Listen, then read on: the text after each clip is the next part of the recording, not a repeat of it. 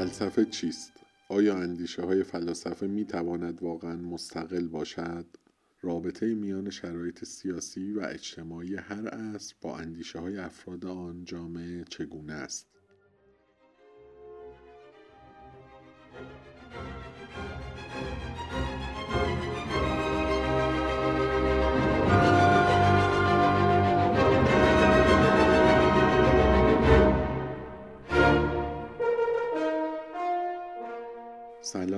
آرش مقصودی هستم. تو این قسمت از پادکست پلیس می‌خوایم در مورد کتاب تاریخ فلسفه غرب نوشته برتراند راسل صحبت کنیم. راسل از فلاسفه و ریاضیدانان قرن بیست بوده که نوشته های مهمی در مورد فلسفه، سیاست، منطق و اخلاق داره. این کتاب در مورد تاریخ اندیشه جهان و رابطه این اندیشه ها با فضای سیاسی و اجتماعی هر عصر توضیح میده. در مقدمه کتاب راسل مطالب مهم و دقیقی رو در مورد تاریخ جهان و نوع تحول تمدنها ذکر می‌کنه. این مقدمه از اونجایی که به مبانی سیاست مربوط میشه فکر کردیم شاید بد نباشه تو قسمت چهارم بهش بپردازیم. این کتاب در سال 1945 منتشر و توسط نجف دریابندری به خوبی ترجمه شده. چیزی که در ادامه میشنوید مقدمه کتاب به قلم راسل هست.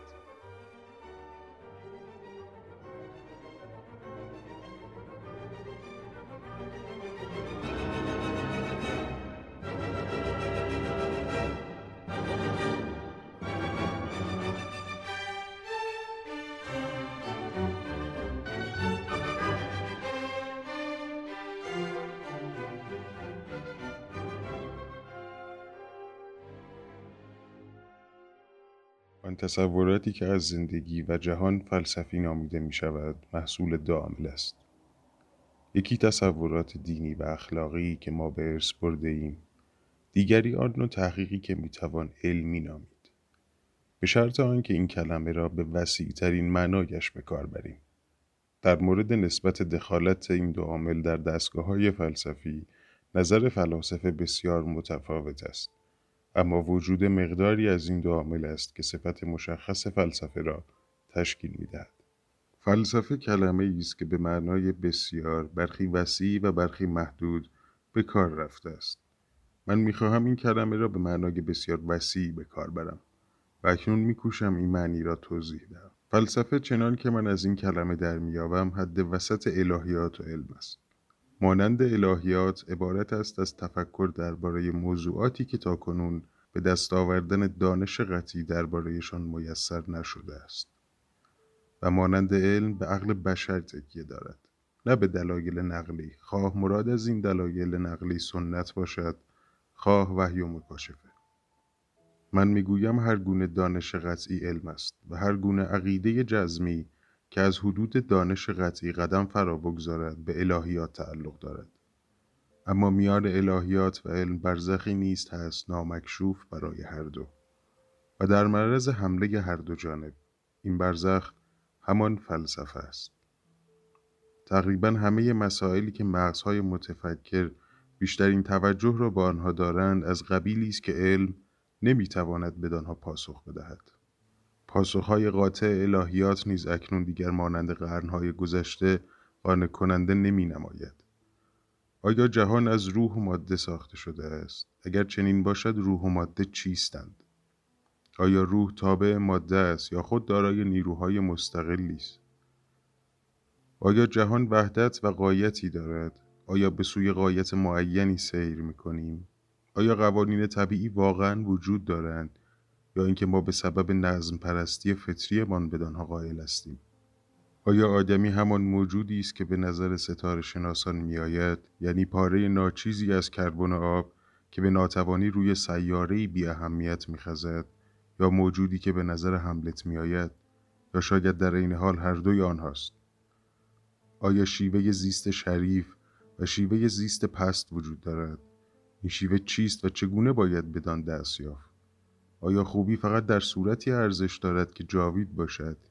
یا اگر هم جهان سنگ دلانه به سوی مرگ بشتابد باز خوبی شایسته جستجوست؟ آیا چیزی به نام عقل وجود دارد یا آنچه چنین می نماید نیست؟ برای این قبیل مسائل نمی‌توان در آزمایشگاه پاسخی یافت. حکمای الهی می‌گویند که ما پاسخ می‌دهیم. آن هم پاسخهای بسیار متیقن. ولی همین ایقان آنها باعث می شود که نواندیشان بدگمان در آنها بنگرند.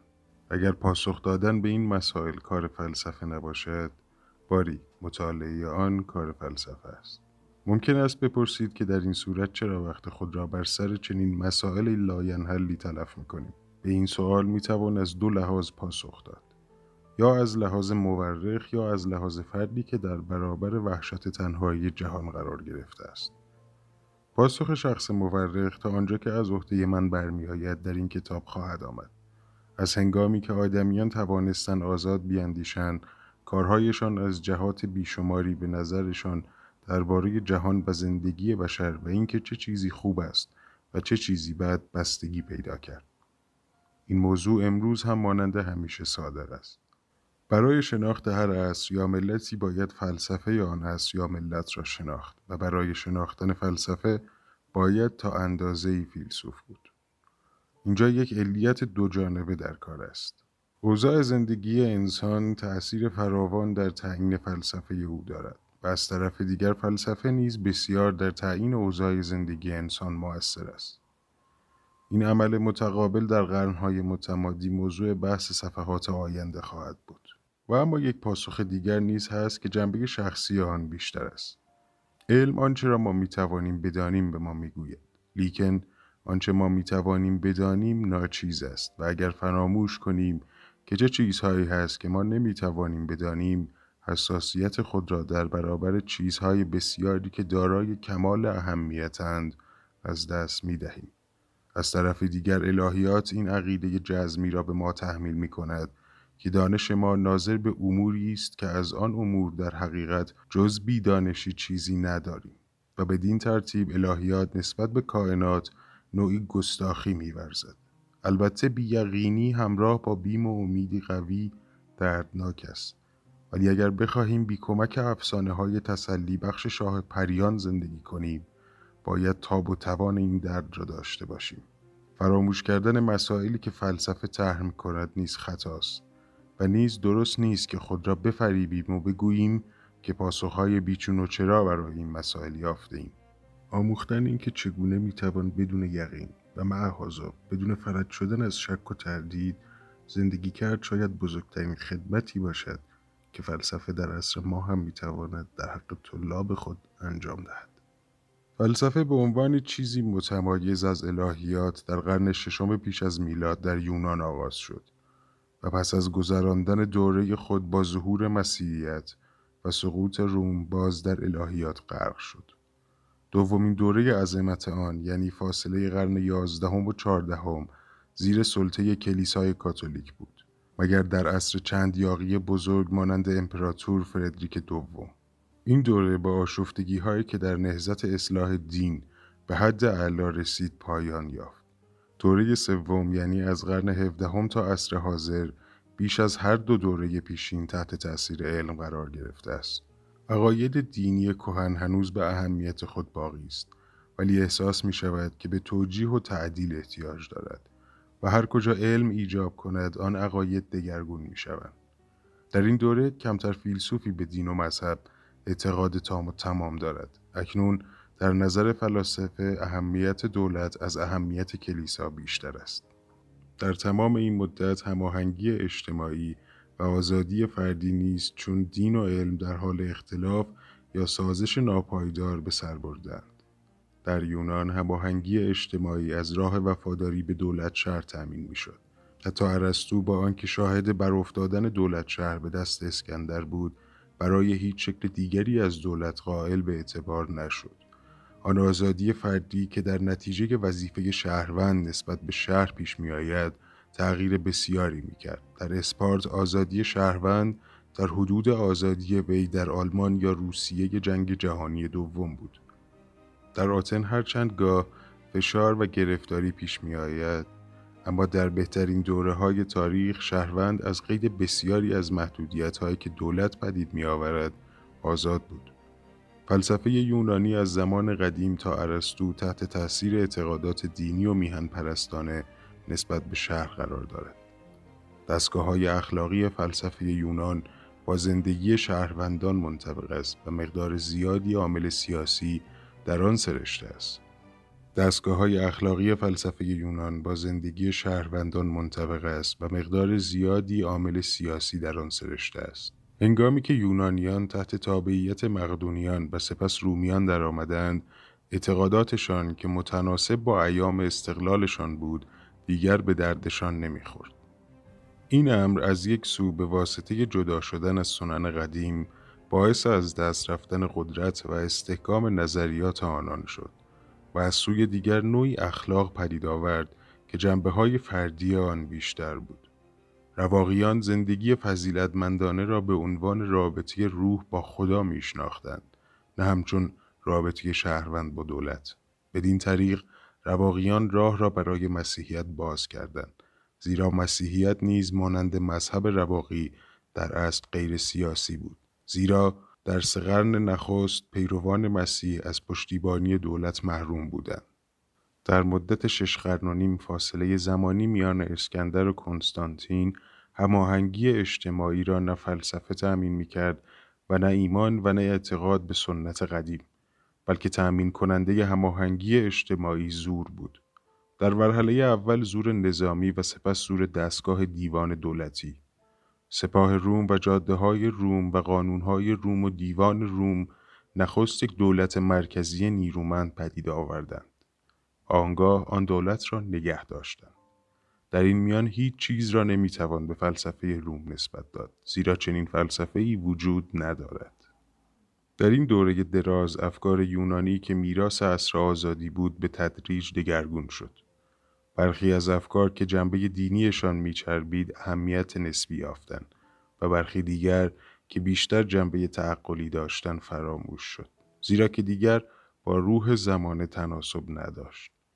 بدین طریق کافران دوره اخیر سنت ها و عقاید قدیم یونانی را آنقدر تراشیدند تا مناسب جای گرفتن در قالب نظریات مسیحی شد. مسیحیت عقیده مهمی را که در آموزش های رواقیان به طور تلویحی وجود داشت ولی که نسبت به روح عمومی عصر قدیم بیگانه بود عمومیت داد. منظورم این عقیده است که وظیفه انسان نسبت به خدا واجب تر است از وظیفه او نسبت به دولت.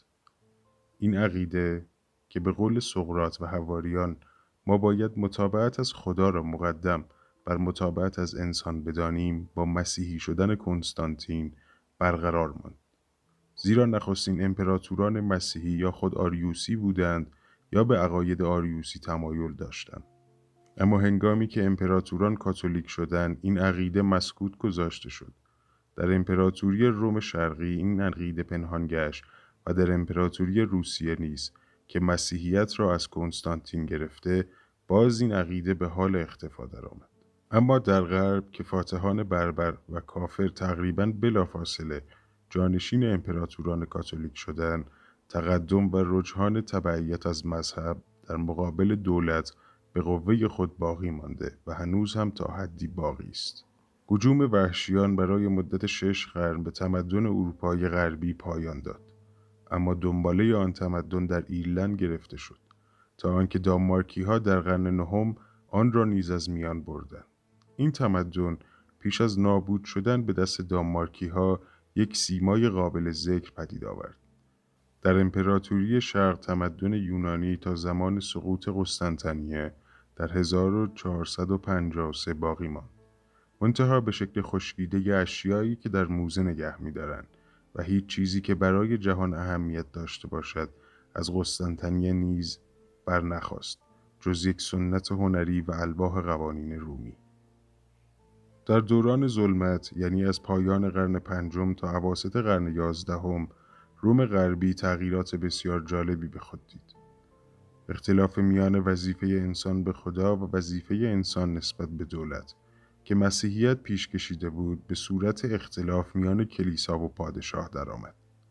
دامنه حکومت کلیسایی پاپ در ایتالیا و فرانسه، اسپانیا و بریتانیای کبیر، ایرلند و آلمان و اسکاندیناوی و لهستان گسترده شد.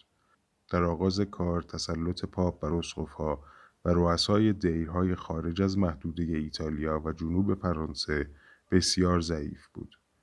اما در زمان گریگوری هفتم این تسلط واقعی و مؤثر گشت. از آن زمان به بعد در سراسر اروپای غربی کشیشان سازمان واحدی تشکیل دادند که از روم رهبری می‌شد. کشیشان به زیرکی و سماجت در طلب قدرت بودند و تا سال 1300 در اختلافاتی که با حکام دولتی داشتند عادتا برد با آنها بود. اختلاف میان کلیسا و دولت صرفا میان آنها نبود بلکه تجدید اختلاف میان مناطق مدیترانه‌ای و وحشیان شمالی نیز بود. وحدت کلیسا بازگشت وحدت امپراتوری روم بود. مراسم کلیسا به زبان لاتین ادا می شد و اشخاصی که بر کلیسا حکم فرمایی داشتند بیشتر ایتالیایی، اسپانیایی یا فرانسوی بودند. تعلم و تربیتشان هنگامی که تعلم و تربیت احیا شد بر اساس سنن رومی بود و تصوراتی که از قانون و دولت داشتند برای مارکوس ارولیوس بیشتر از پادشاهان معاصر آنها قابل فهم بود. کلیسا در این حال هم نماینده ادامه سنت های گذشته بود و هم نماینده متمدن ترین عناصر عصر خود. برعکس قدرت دولتی در دست پادشاهان و بارونهای شمالی بود که میکوشیدند از آن سازمانی که از جنگهای آلمان با خود همراه آورده بودند آنچه را می توانند حفظ کنند. در این سازمان قدرت مطلق بیگانه بود و قانون هم که در نظر این فاتحان زورمند خشک و بیروح می نموند همین حال را داشت.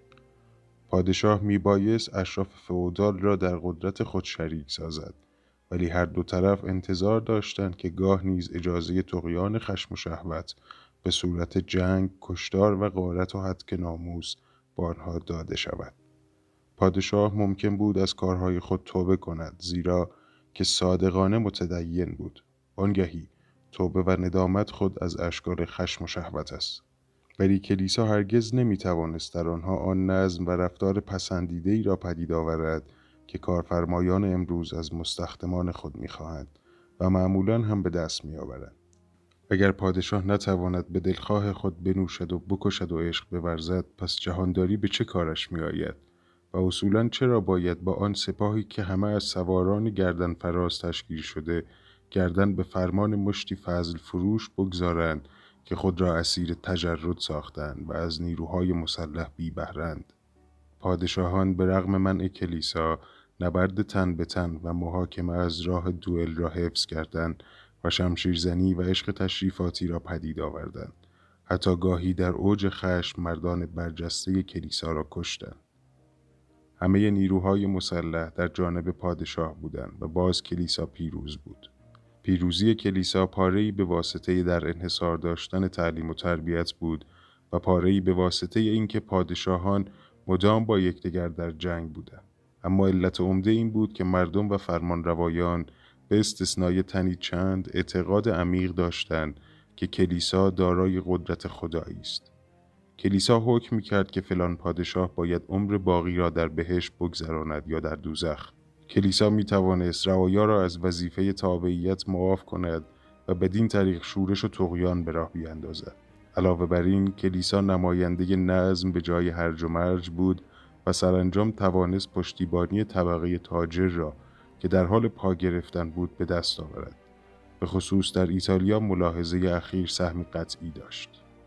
کوشش حکام شمال اروپا برای اینکه حداقل مقداری از قدرت خود را در برابر کلیسا حفظ کنند نه تنها در سیاست بلکه در هنر و حماس سرایی و رسم جنگاوری و جنگجویی نیز ظاهر می شود.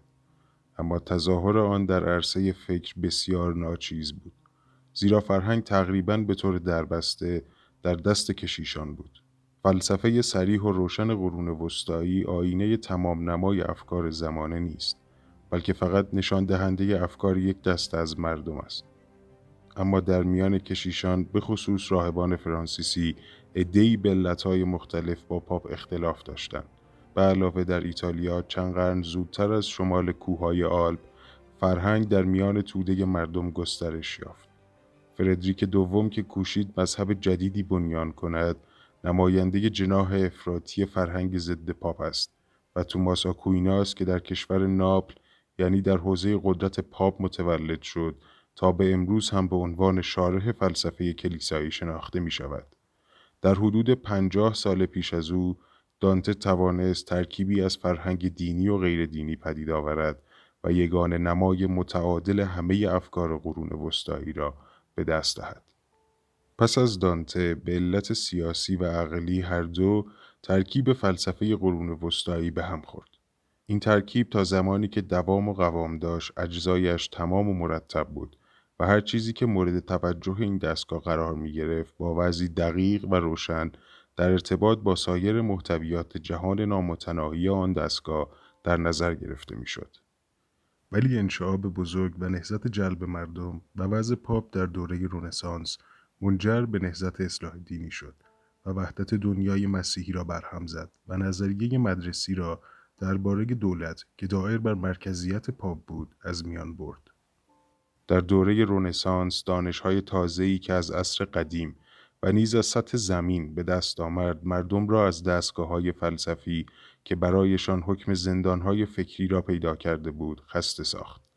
نجوم کوپرنیکی زمین و انسان را از مقامی که در نجوم بطلمیوسی داشت به زیر آورد.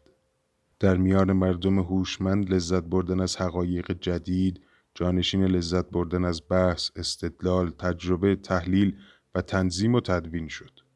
تحت حیات فرهنگی گرچه در زمینه هنر نظم و ترتیب را حفظ کرد در عرصه فکری بینظمی دامندار و سمربخشی را ترجیح داد.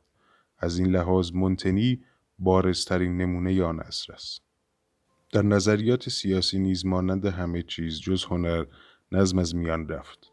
قرون وسطا هرچند از حیث عمل دوران پرجوش و خروشی بود از لحاظ فکری تحت تأثیر علایق شدیدی به قانون و نظریه بسیار دقیقی از قدرت سیاسی قرار داشت. بنابر این نظریه هر گونه قدرتی در اصل از خدا ناشی می شود. خداست که پاپ را در امور دینی و امپراتور را در امور دنیوی قدرت بخشیده است. اما در قرن پانزدهم پاپ و امپراتور هر دو اهمیت خود را از دست دادند. پاپ به صورت یکی از حکام ایتالیا درآمد که سرگرم یک سیاست بازی بسیار بغرنج و دور از زهد و تقوا بود. های سلطنتی ملی که تازه در فرانسه، اسپانیا و انگلستان تشکیل شده بودند، در قدمرو خود چنان قدرتی داشتند که نه پاپ می توانست در کارهایشان مداخله کند و نه امپراتور. های ملی بیشتر به واسطه نیروی باروت، نفوذ تازه و بی سابقه در افکار مردم به دست آوردند و این نفوذ باقی مانده اعتقاد رومیان را به وحدت تمدن پاک از میان برد.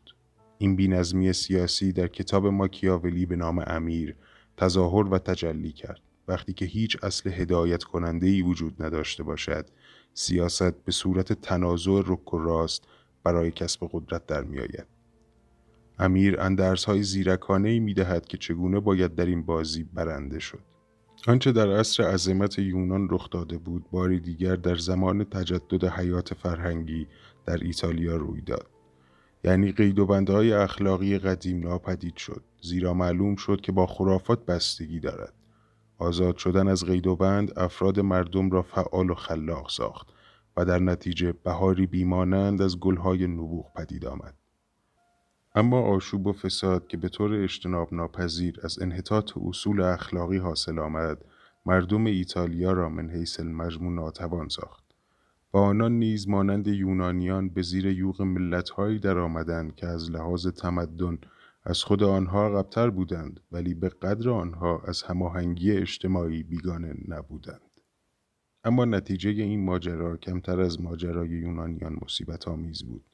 زیرا ملتهایی که تازه به قدرت رسیده بودند نیز جز ملت اسپانیا خود را به اندازه ایتالیاییان شایسته به دست آوردن توفیقهای بزرگ نشان دادند از قرن شانزدهم به بعد تاریخ تفکر اروپایی تحت تأثیر نهزت اصلاح دین قرار دارد. اصلاح دین یک نهزت پیچیده و چند جانبه بود و توفیق خود را مدیون علتهای گوناگون بود. این نهزت عمدتا عبارت از تقیان ملتهای شمالی بر ضد تجدد سلطه روم دین شمال اروپا را مخور خود ساخت. اما در ایتالیا دچار انحطاط شد. بساط پاپ به عنوان یک سازمان دینی باقی مانده بود و خراج سنگینی از آلمان و انگلستان می گرفت.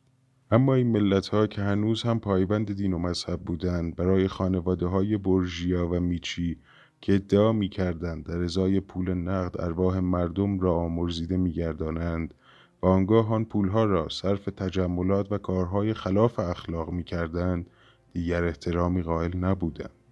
عوامل مخرب ملی اقتصادی و اخلاقی همه دست به هم دادند و تقیان بر ضد روم را تقویت کردند. از طرف دیگر حکام محلی دریافتند که اگر کلیسا در قلمرو آنها ملی شود خواهند توانست آن را به زیر سلطه خود درآورند و در این صورت در داخله قلمرو خود بسیار بیشتر از هنگامی که پاپ در قدرتشان شریک باشد نیرو خواهند داشت به واسطه همه این علتها بدعتهای مذهبی لوتر در قسمت اعظم اروپای شمالی از جانب مردم و حکام یکسان مورد استقبال قرار گرفت. کلیسای کاتولیک از سه سرچشمه آب می‌خورد. تاریخ مقدسش یهودی، الهیاتش یونانی و حکومت و قانونهایش حداقل به طور غیر مستقیم رومی بود. نهزت اصلاح دین عناصر رومیان را ترد کرد و عناصر یونانیش را ملایم ساخت و عناصر یهودیش را نیروی فراوان بخشید. بدین طریق دین با نیروی ملی که سرگرم باز کردن و به هم زدن همبستگی های ساخته و پرداخته امپراتوری روم و کلیسای رومی بود همکار و هماهنگ شد. مطابق نظریات کاتولیکی وحی آسمانی ختم نمی شود بلکه به وسیله کلیسا قرن به قرن ادامه می یابد و بنابراین بر هر فردی واجب است که عقاید شخصی خود را رها کند و تسلیم کلیسا شود. پروتستان ها به عکس کلیسا را به عنوان وسیله نزول وحی نمیپذیرفتند گفتند که حقیقت را باید فقط در کتاب آسمانی جستجو کرد و این کتاب را نیز هر کس می‌تواند برای خود تفسیر و تعویل کند. اما مردم در تفسیر کتاب آسمانی با یکدیگر اختلاف نظر پیدا کردند و هیچ مقام آسمانی وجود نداشت تا درباره اختلاف آنها حکم کند. البته در عمل دولت مدعی آن حق شد که سابق به کلیسا تعلق داشت اما این ادعا قاسبانه بود در اعتقاد پروتستانی میان روح و خدا نباید میانجی دنیوی و خاکی وجود داشته باشد. این تغییر اثرات مهمی داشت بدین معنی که دیگر ممکن نبود از راه استشاره با مراجعه دینی حقایق را متقین ساخت بلکه میبایست با تفکر درونی بدین مهم پرداخت. در نتیجه تمایل خاصی به سرعت رشد کرد که در سیاست به جانب هرج و مرج گرایید و در دیانت در جهت عرفان سیر کرد و عرفان همواره به دشواری در قالب اعتقادات کاتولیکی جای گرفته بود. مذهب پروتستانی یک مذهب واحد نشد بلکه به صورت فرقه های متعدد درآمد. این مذهب به صورت یک فلسفه در برابر فلسفه مدرسی در نیامد بلکه به تعداد افراد فلاسفه فلسفه پدید آمد. چنان که در قرن سیزدهم یک امپراتور در برابر پاپ قد علم نکرد بلکه عده زیادی پادشاهان ملحد یعنی غیر کاتولیک پدید آمدند. نتیجه این اوضاع در عرصه فلسفه و ادب عبارت بود از نوعی ذهنگرایی که مدام عمیقتر می‌شد. این ذهنگرایی در آغاز کار همچون وارستگی گوارایی از قید بردگی فکری جلوه کرد ولیکن سرسختانه به سوی فردیت که مقایر سلامت اجتماعی است سرازیر شد. فلسفه جدید با دکارت آغاز می شود که ایقان اساسیش عبارت است از وجود خودش و اندیشه هایش که جهان خارج از آن منتج می شود. این فلسفه فقط مرحله ابتدایی سیر تکاملی بود که از طریق بارکلی و کانت به فیخته رسید که در نظر وی هر چیزی فقط نشعه از نفس است. این فلسفه چیزی جز ناسالمی فکری نبود و از آن روز تا کنون فلسفه در تلاش بوده است خود را از این ورطه رهایی بخشد و به جهان عقل سلیم بازگردد. ذهنگرایی در فلسفه همواره دوش به دوش هرج و مرج در سیاست است. حتی در هنگامی که خود لوتر هم زنده بود برخی از پیروان ناخواسته و ناپذیرفته او نظریه آناباپتیزم را پدید آوردند و مدتی نیز بر شهر مونستر تسلط یافتند. آناباپتیست هر گونه قانونی را مردود می دانستند. زیرا عقیده داشتند که روح القدس اشخاص نیک را در هر لحظه هدایت می کند و روح القدس را نمی توان اسیر قوانین و مقررات ساخت. از این مقدمه به مالکیت اشتراکی و هرج و مرج در روابط جنسی می رسیدند و به همین جهت پس از یک مقاومت قهرمانانه منقرض گشتند. اما نظریاتشان به اشکال ملایمتر در هلند، انگلستان و آمریکا اشاعه یافت. از لحاظ تاریخی می توان آنها را ریشه فرقه کویکرها دانست. در قرن نوزدهم شکل ترسناکتری از آشوبگرایی، آنارشیزم پدید آمد که دیگر با دین هم ارتباطی نداشت. این مرام در روسیه و اسپانیا و تا حد کمی در ایتالیا پیروزی فراوان به دست آورد و تا به امروز نیز هنوز مانند مترسکی اداره امور مهاجرین را در آمریکا میرماند. این شکل جدید آشوبگرایی گرچه ضد دینی است لیکن هنوز مقدار زیادی از روح مذهب پروتستانی را در خود سرشته دارد. فرق با مذهب پروتستانی این است که آن خصومتی را که لوتر با پاپ ها میورزید اینان متوجه دولت ها ساختند. تمایل به ذهنگرایی همین که به راه افتد دیگر نمی‌توان جلویش را گرفت مگر اینکه دوره خود را بگذراند. در اخلاق تکیه پروتستان ها بر وجدان فردی اساس آشوب گرایانه داشت. اما عادات و رسوم چنان نیرومند بود که جز در مورد چند تقیان تصادفی مانند شهر مونستر حتی خود پیروان فردیت نیز در اخلاق همان رفتاری داشتند که بر حسب معمول موافق موازین تقوا شناخته می شود. چیزی که هست این تعادل ناپایدار بود و مسلک حساسیت که در قرن هجدهم باب شد آن را به هم زد. مطابق این مسلک خوبی عمل را عواقب خوب آن یا انتباق آن با مقررات اخلاقی معین نمی کند بلکه میار احساساتی است که انگیزه عمل واقع شده است از همین مسلک بود که عقیده قهرمان چنان که کارلایل و نیچه بیان کردهاند و مرام بایرون که عبارت بود از شور و سودای تند و شدید از هر نوع که باشد پدید آمد نهزت رومانتیک در هنر و ادبیات و سیاست بستگی دارد به این مسلک ذهنی. در قضاوت راجع به افراد بشر نه چون اعضای جامعه بلکه به مسابه موضوعات تفکر که از لحاظ علم الجمال لذت بخشند. ببر از گوسفند زیباتر است ولی ما ترجیح می دهیم ببر در قفس مبهوس باشد. یک نفر رومانتیک نمونه در قفس را باز می کند و از جست و خیز بسیار زیبای ببر که منجر به هلاک شدن گوسفند می شود لذت می برد. وی انسان را تشویق می کند که ببر باشد ولی چون در این کار توفیقی یابد نتایج آن چندان مطلوب و مطبوع نیست. بر ضد اشکال سخیف فلسفه ذهنگرایی در عصر جدید عکسالعملهای گوناگونی نشان داده شده است. یکی از این عکسالعملها فلسفه سازش است که عبارت است از نظریه لیبرالیسم. این فلسفه می‌خواهد برای دولت و فرد به دو دنیای مختلف قائل شود. شکل جدید این نظریه با فلسفه لاک آغاز می شود. لاک با شوق و انجذاب یعنی همان فردیت آناباپتیست ها همانقدر مخالف است که با قدرت مطلق و پیروی کورکورانه از رسم و عرف یک طغیان کاملتر در برابر ذهنگرایی منجر به نظریه دولت پرستی می شود که برای دولت قائل به مقامی است که کاتولیک‌ها برای کلیسا یا حتی گاه برای خدا قائل بودند. هابز، هگل و روسو نمایندگان اشکال مختلف این نظریه و نظریات آنها به وسیله ناپلئون و هیتلر تجسم یافت. کمونیسم از لحاظ نظری بسیار دور از این قبایل فلسفه است اما در عمل منجل به تشکیل نوعی جامعه می شود که با آنچه از نظریه دولت پرستی پدید می آید شباهت بسیار دارد. در طی این سیر تکامل طولانی از سال 600 پیش از میلاد تا عصر حاضر فلاسفه به دو دسته تقسیم شدند. یکی آن دسته که می‌خواهند قیدهای اجتماعی را صفر کنند و دیگر آن دسته که می‌خواهند قیدهای اجتماعی را شل کنند. مابقی به این دو دسته بستگی داشتند.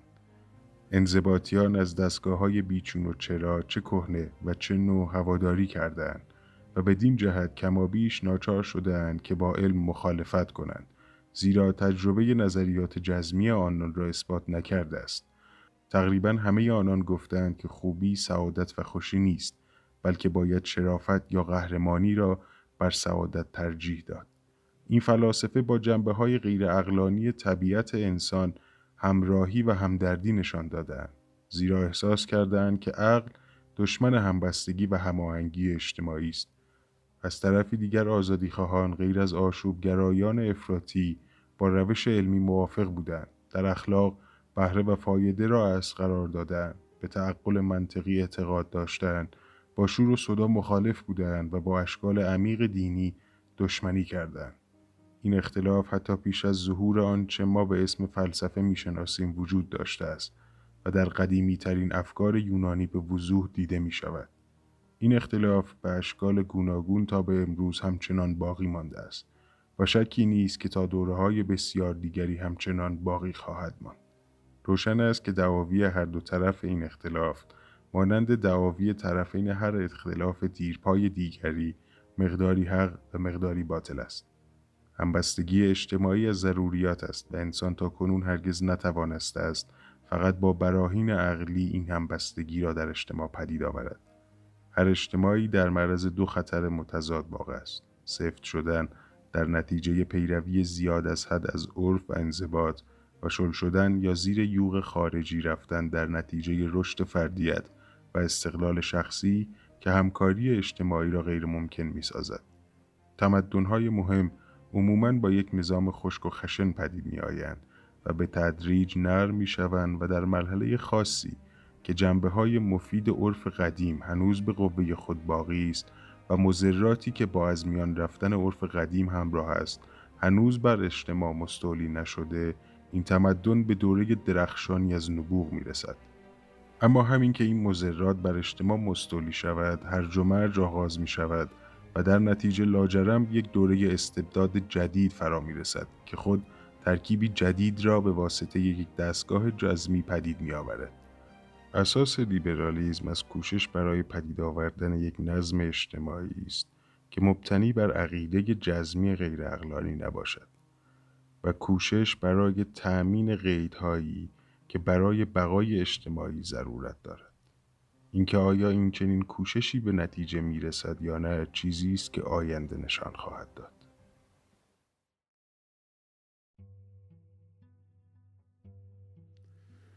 قسمت چهارم از پادکست پلیس رو شنیدید. پلیس اولین پادکست فارسی با محوریت سیاسته که من آرش مقصودی با کمک سهیل درودی و ابوالفضل بابایی اون رو می‌سازیم. تو برخی از قسمت ها قصد داریم کتاب هایی رو که به افزایش سواد سیاسیمون کمک کنن معرفی کنیم.